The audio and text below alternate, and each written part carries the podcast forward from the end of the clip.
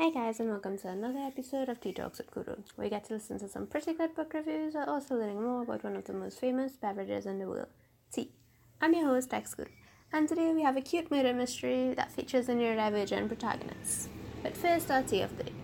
So today's tea is Irish Irish breakfast tea.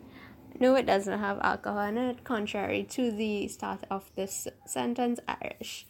So it's a type of black tea, and Irish breakfast tea has been shown to help improve digestion, reduce, reduce bloating, and soothe upset stomachs. So it's a great tea to accompany heavy meals, and it's usually served with traditional English and Irish breakfast.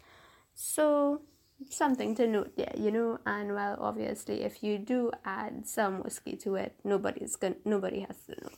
Anyway, so our book today is The Maid by Nita Prose. Again, it's a murder mystery, so that's not your thing. Maybe check out some of our other episodes. So our um, protagonist is Molly, and Molly is uh, well aware that she is a bit different. So she works as a, at a maid at the Regency, Regency um, Grand Hotel. Her mother was her mother her grandmother sorry Flora was the one who um got that job for her, and she's recently um died. Now, Molly is neurodivergent. Um, she does not basically process information quite the same as a regular person, I guess. Um, she is very, uh, not standoffish. She's very, she's not as uh, emotional as someone would expect for some things.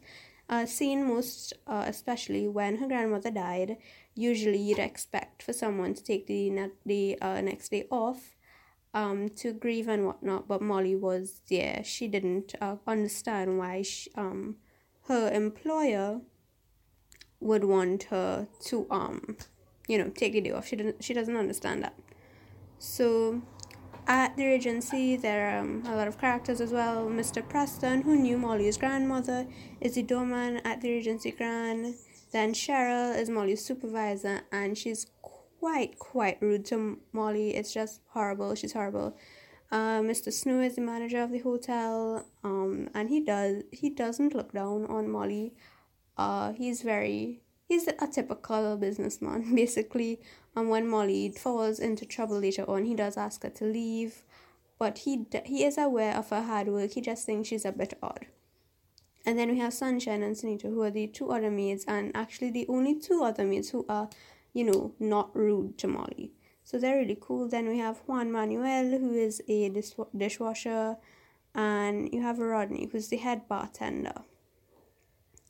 So you go through seeing uh, life from Molly's perspective, and she is quite good at her job. She's very efficient. Um, a bit naive in the sense that she usually takes words at face value. She doesn't quite understand the concept of sarcasm or jokes or um, you know, underlying meanings and that sort of thing. But she is a sweetheart. She is really kind and caring in her own way. Uh, she's also quite neat, very, very neat.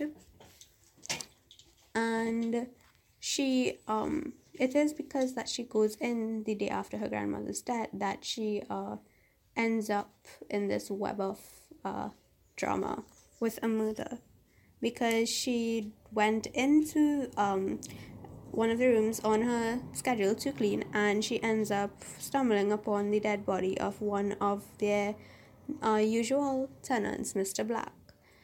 So it's clear that he's dead. Um, she didn't think so uh, initially, but that is a really really big plot twist at the end and you get to see her in a new light i really liked molly's character development but at times the book seemed a bit disjointed from the story as if it couldn't quite figure out where it wanted to go um it was a bit hard for me to follow along. I didn't read this book in one sitting. I did have to stop and continue. There were times I was thinking, was it worth it to finish it? But in the end, I am glad I finished it. Um, it was enjoyable.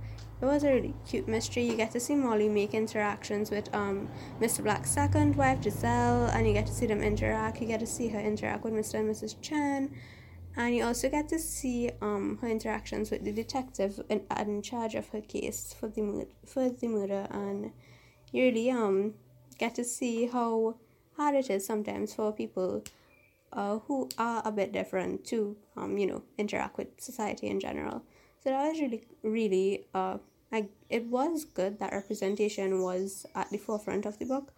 Uh, i'm not sure if it was done properly because again i have no experts on this but i enjoyed the story and the plot.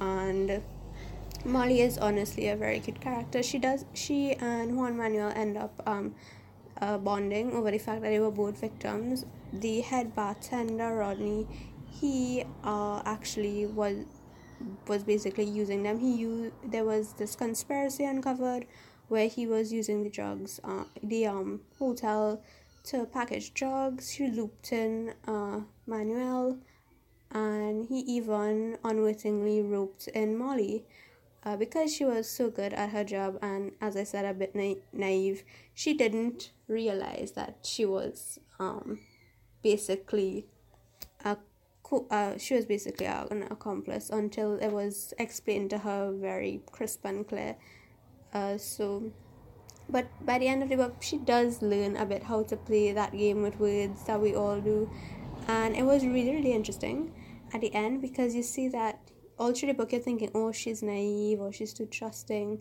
and you really just kind of hating on her character. And at the end, you actually see a bit of cunning in her, like a brief glimpse into how just how cunning she could be, because it's revealed that at the beginning it starts off where um she and she finds the body right. But if you re- if you um look at it really, she did see someone. She didn't. So her story isn't quite as clean as you as you um see she portrays the detective detective stark at the end you find out that she does know who killed um mr black however she was like perspective changes to everyone so if she, if her truth is that she did not see who killed him, that's her truth, and she was saying the truth, and it, I, I, maybe it hints to like sociopathic tendencies, but I thought that was really cool. I, I really enjoyed that ending. It made the book pop, you know, because it was it did get a bit flat at some points. So if you're looking for a murder mystery with a lot of plot twists you probably won't see coming, definitely definitely check out this book. Uh, so that'll be the end of today's podcast. As always, if you like this episode, you can find this and others on Acast, which distributes to Apple Podcasts, Samsung Podcasts, and Spotify. Until next time, guys, bye.